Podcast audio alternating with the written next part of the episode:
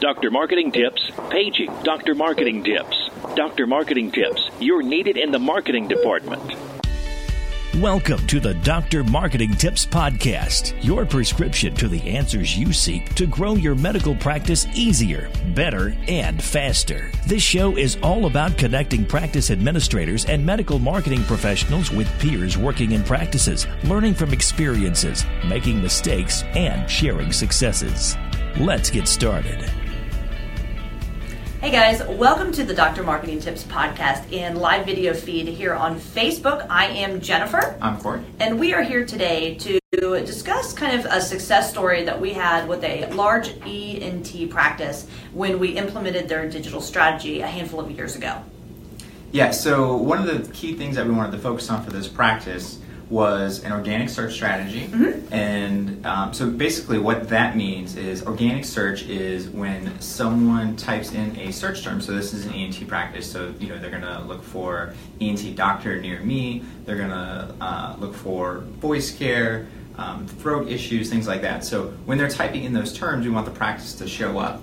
And because of that, uh, the strategy that we implemented, we actually saw a 300% increase in organic search traffic. And almost 1,800 online appointment requests yep. in a single year just by changing the strategy and the focus for the practice from an online perspective. Absolutely. So we saw 18 or 1,800 uh, appointment requests online which is awesome. Which is, it and means that it's 1,800 less phone, phone calls, calls, that yeah. are interrupting the practice. So instead of having their appointment schedulers having to answer the phone or interrupt the front office staff, they were able to have a person dedicated to calling those people back when it made sense for them. And it also makes it a little bit more efficient because when they're actually going to call back, they know what's what's happening essentially so they can say oh you called about x y and z let's go ahead and, and, get you scheduled so it makes it a little bit easier to triage the patient as well so i think it's a great success story so um, what we'll do is in the next few minutes we'll just tell you about this practice so you can understand the challenges they faced tell you the strategy that we implemented. It's the same type of strategy that you can implement for your practice starting immediately. It's a great thing to kick off 2019 if you start thinking about your strategy for next year. And then we'll tell you about some of the results that we actually saw so you can see these are real numbers that you can take back to your decision makers when you're trying to get your budget for next year approved. Yeah, so the practice, um, they've been around for about 60, 60 years. 60 or so years. Um, they have uh, 12 doctors, I believe. Mm-hmm. At the time they did. Yes, and they do um, adult and pediatric otolaryngology. Uh, they have a voice care center. They also do, um, they're big into uh, sinus surgery, robotic surgery, um, hearing imbalance, hearing imbalance, uh, thyroid, uh, you name it, pretty much, you know, full spectrum of otolaryngology services and then they had recently um, gone from a space that they had rented. Mm-hmm. They have four pra- um, four offices at this point, and I think they're a partner with the surgery center. They work very closely with the local hospital. They're not a hospital owned; they're still independent practice, but they work very closely to provide the ENT, um, especially like the outpatient type of ser- services, with the local hospital. And so they had come to us at a point. They had a website and that was pretty much it. They had a website. and they came to us and said, We hear about the work that you do with other practices, and we want you to do some work with us. And our first thing was, Well, you've got to build a pra- uh, new website. And that was like pulling teeth because financially they were they were stretched kind of thin because they were building a new building, really state of the art office building, and they had all of their eggs kind of in that basket from a financial standpoint. And then also like they had all of their manpower and their thought yeah. power um, into getting that place opened. And so I think we actually we actually tackled this in like two ways. One is we just immediately rebuilt a website that we knew we could start focusing certain things on, but it wasn't the be all end all. Yeah, it, their website originally it was one of those sites where you go to it and you immediately Blech. think, yeah, this looks like it's straight out of like 1996. Like it had not been updated in a long time. It was hard to navigate harder to to use. It loaded slow. Uh, the doctors were out of date. The headshots were from like the 70s. So it definitely needed a, a fresh new coat of paint. So we took the opportunity of phase one to actually do that and just kind of get them into a, a shell. Um, that would provide some SEO benefits, that's search engine optimization benefit, just because we're upgrading the architecture and sort of the back end of the site. And phase two was kind of building that out and then really kind of flowing into a nice content strategy? Actually, it was phase one. We built a site. Mm-hmm. and got them going. And we, we focused on the new site and the content, just making things were accurate. And then we spent about a year getting um, focusing on the reputation management elements because reputation management was at that point just becoming a thing and getting a lot of video recorded and then as their budget allowed we would go in and edit that video down. And then we would start the whole patient first strategy that we really try to implement with all of our clients which is lots of patient testimonials taking one piece of content and sharing it in multiple ways and then using that to boost seo and elevate the practice as a whole. Yeah because like as we were talking about the budget was very tight so we did, there was no budget. Yeah so we did a lot of this um, based on seo and social engagement so the patient first strategy, where you know we're just kind of positioning the stories of patients and, and their successes and their outcomes first, um, really kind of lends itself to that social engagement, SEO friendly kind of strategy. So that's where we are able to see the biggest dividends with them. Yeah, and then kind of phase two of it was even though we had built a website, you know, like two years prior,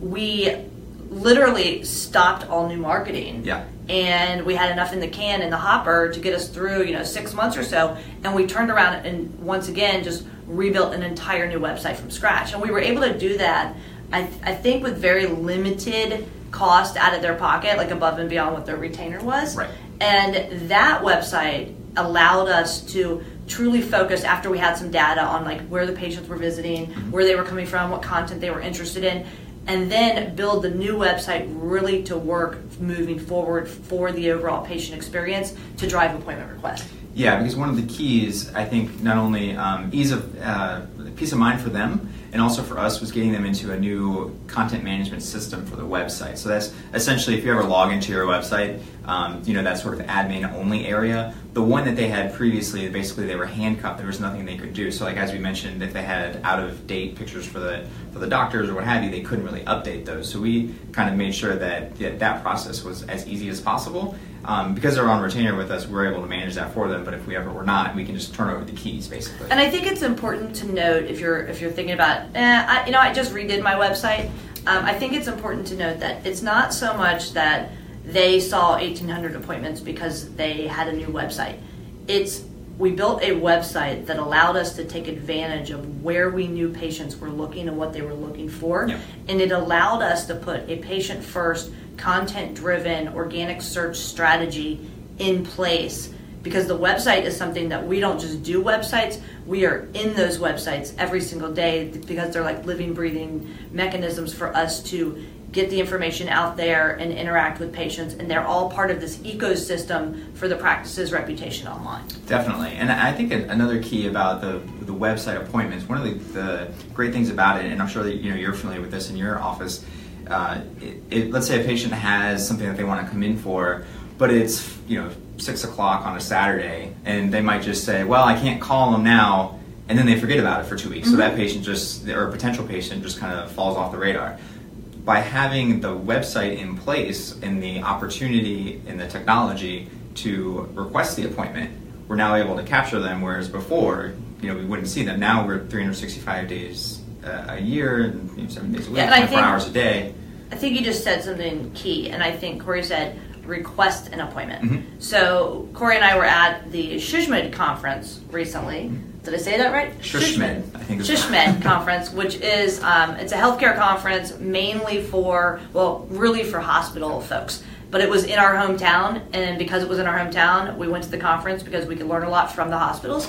And there was a lot of conversation taking place about online appointment requests because that's where your patients, for the most part, especially if you're going after millennials in any way, shape, or form, and millennials aren't as young as you think because Corey's over 30 they want to have the convenience of doing it online. They, and not just online, they want to do it from their phone and they want it to be simple. It's got to be easy. So we talked about it the, with the hospitals. You don't need some third party provider that syncs into your scheduling software. And, you know, that's that's nice in a perfect world and you can make that work, but a very simple way you can do it is if you have built your website in a content management system, hopefully in WordPress, you can pull in. Is it a gravity form that you're going to pull in? We use gravity forms, yes. We use gravity forms, and it's a request for an appointment.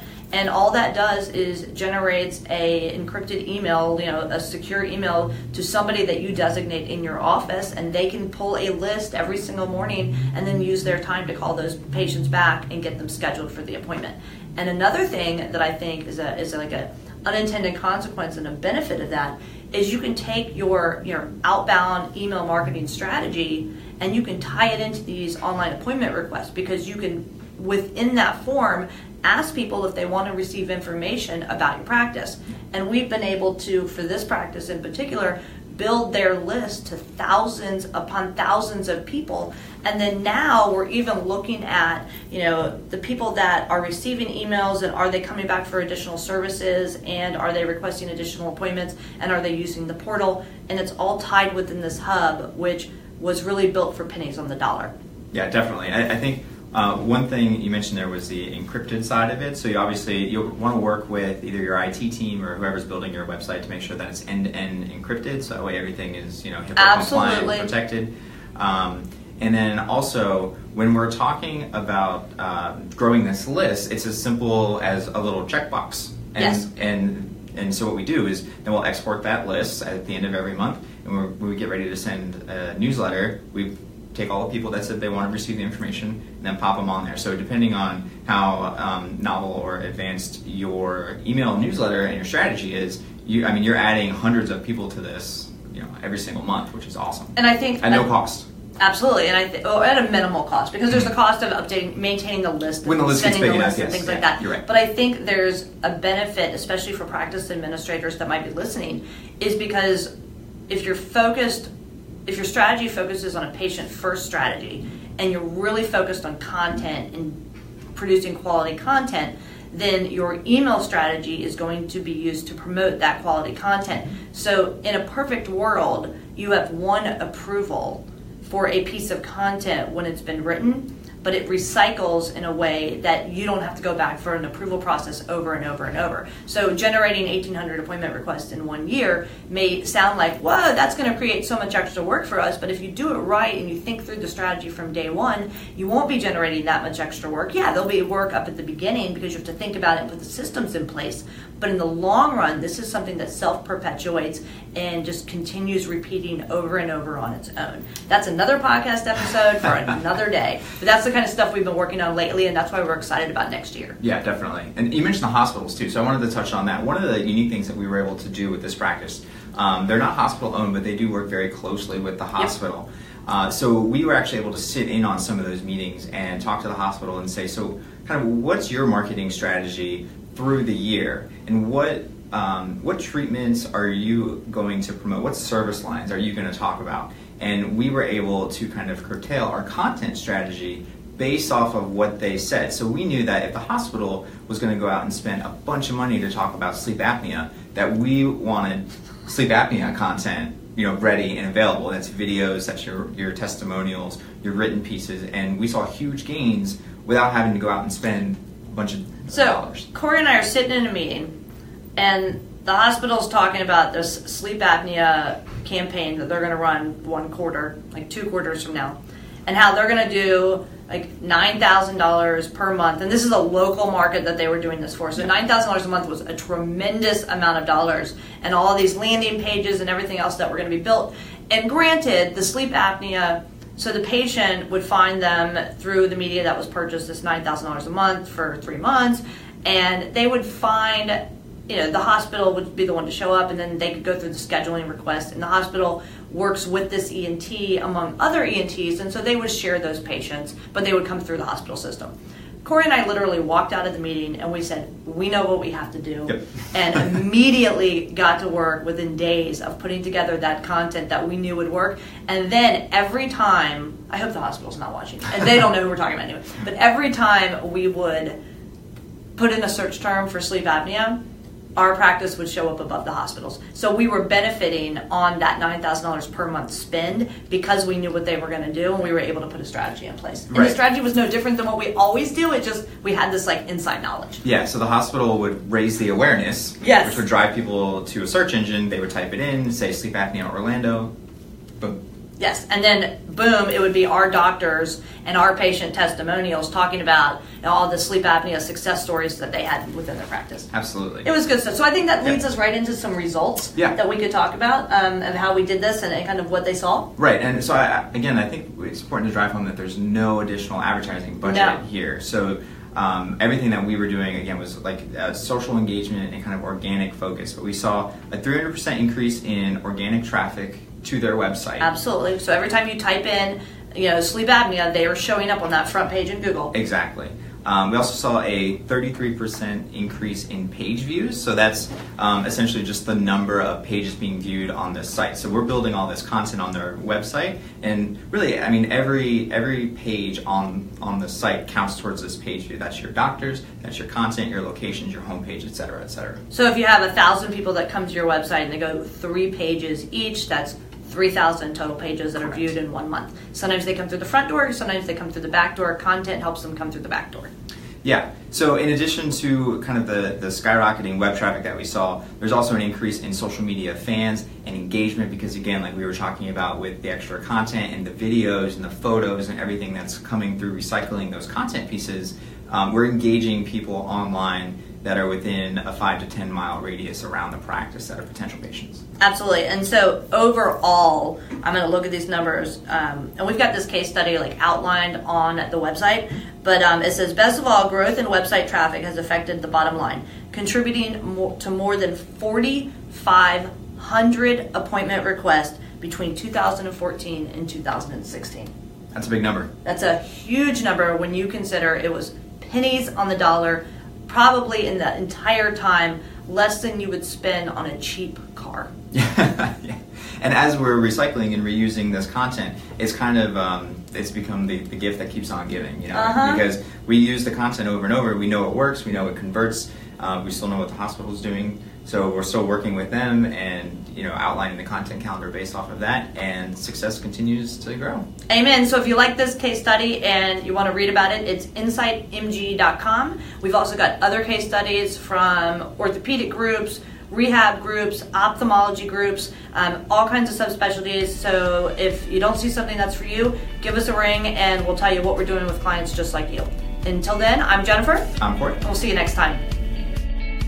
Thanks for listening to the drmarketingtips.com podcast. If there's anything from today's show you want to learn more about, check out drmarketingtips.com for our podcast resource center with all the notes, links, and goodies we mentioned during the show. If you're not already a subscriber to our show, please consider pressing the subscribe button on your podcast player so you never miss one of our future episodes. And if you haven't given us a rating or review yet on iTunes, please find a spare minute and help us reach and educate even more of our medical practice peers. Thanks again for listening, and we'll catch you next time. Doctor's Orders.